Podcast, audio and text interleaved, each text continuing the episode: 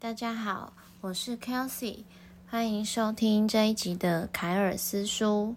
这一集要跟大家聊聊收纳。你有没有常常觉得自己的家里很凌乱，总是弄得乱七八糟呢？我先承认我有，但其实天生就乱七八糟是一种迷思。你并不乱，只是每个人整理的方式不一样而已。我们常常说教学生要因材施教，但其实整理这件事也是。整理这件事并非一体适用，适用于一个人身上的，大多不会适合每一个人。整理系统必须和使用者以及他的整个家庭一样独特。有一个专业整理师，他看遍无数个家庭。他把各种类型的整理风格归类为四种截然不同的人格类型。这些人格类型会重叠吗？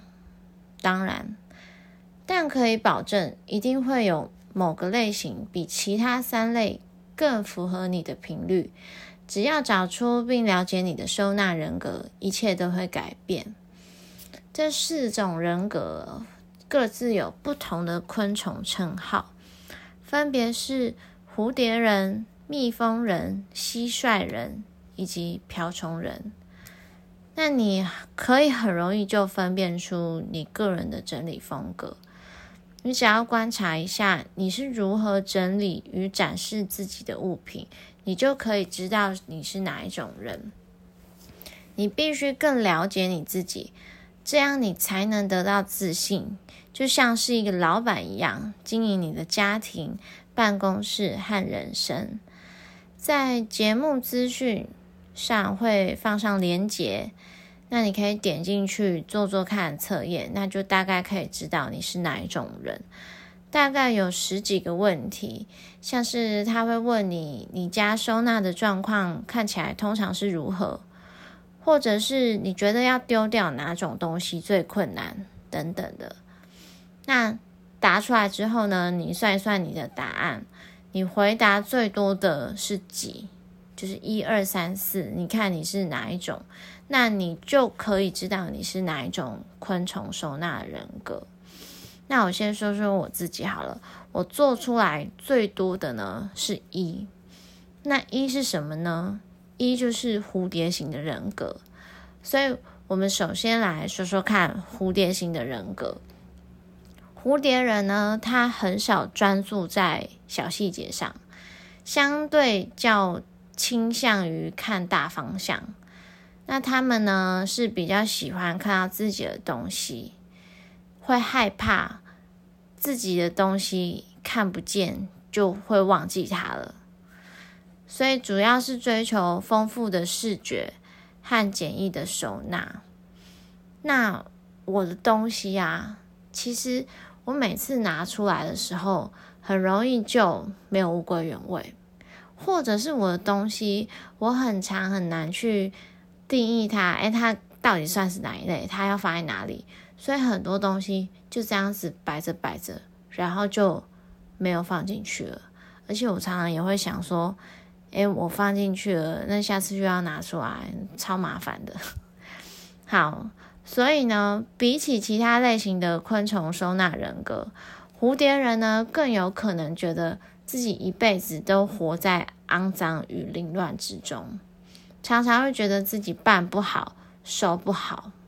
对，我就是这样，我每次呢就会从小的时候就常常被我妈说要整理房间，最常被叫的就是这件事情，不然就是洗澡。但是整理房间是第一名，因为很容易，你每次收好，然后下次很快就乱掉，然后就是一而再再而三一直重复这件事情。但我们应该要抛开这些借口。身为蝴蝶人，不代表你家就注定一定要是慢无条理的。其实呢，蝴蝶人非常注重视觉导向，你很喜欢看见你所有的东西。因为你害怕把你的东西收起来，你就会忘记。其实这应该是有阴影存在的。你可能小的时候，你有一个东西你忘记在哪里，然后你一直找，一直找，就找不到，然后它就被藏在你的潜意识里面。所以，大部分蝴蝶人都有衣服散乱在衣柜或者是地板上的现象，但其实衣柜里根本就是空的，顶多呢就是放不常穿的衣服而已。我觉得跟我的状况其实蛮像的。那其实传统的收纳整理系统都是要你把东西藏起来，然后看起来这样子干干净净的。所以这个以前的理论呢，就是和你大脑自然运作方式完全相反。所以难怪这些对你来说都没用。但这也不代表你每样东西都一定要留在你的视线范围内。对你来说呢，多花几秒把东西找出来，其实不是问题。你需要的是被简化、物归原位的部分。那对多数蝴蝶人来说呢，如果你可以设计出一间把东西放回去不到五秒的住家，他们就没有借口去完成它。所以，如果你知道这个东西就是放在这里，或者是你设计的。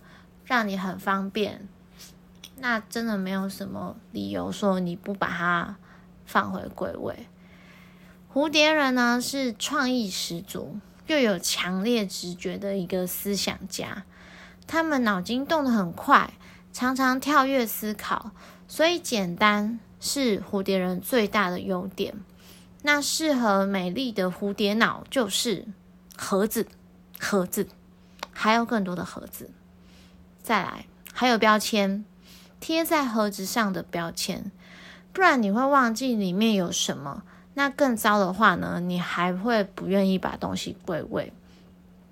所以你要维持视觉派的收纳，像是你可以使用钩子、开放式的层架，还有布告栏，来放这些很容易被堆在桌面上的每日用品。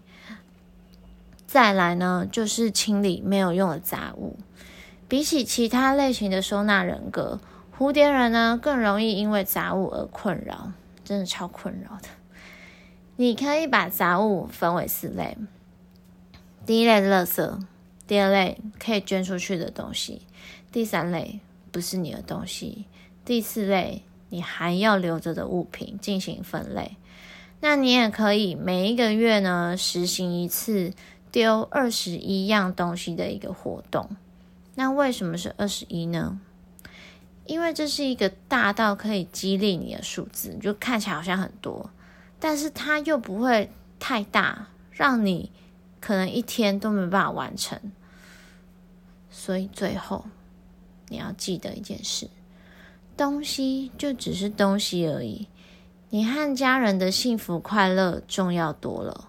清干净之后呢，你会发现你有更多的时间，更多的空间，那你家庭也更快乐。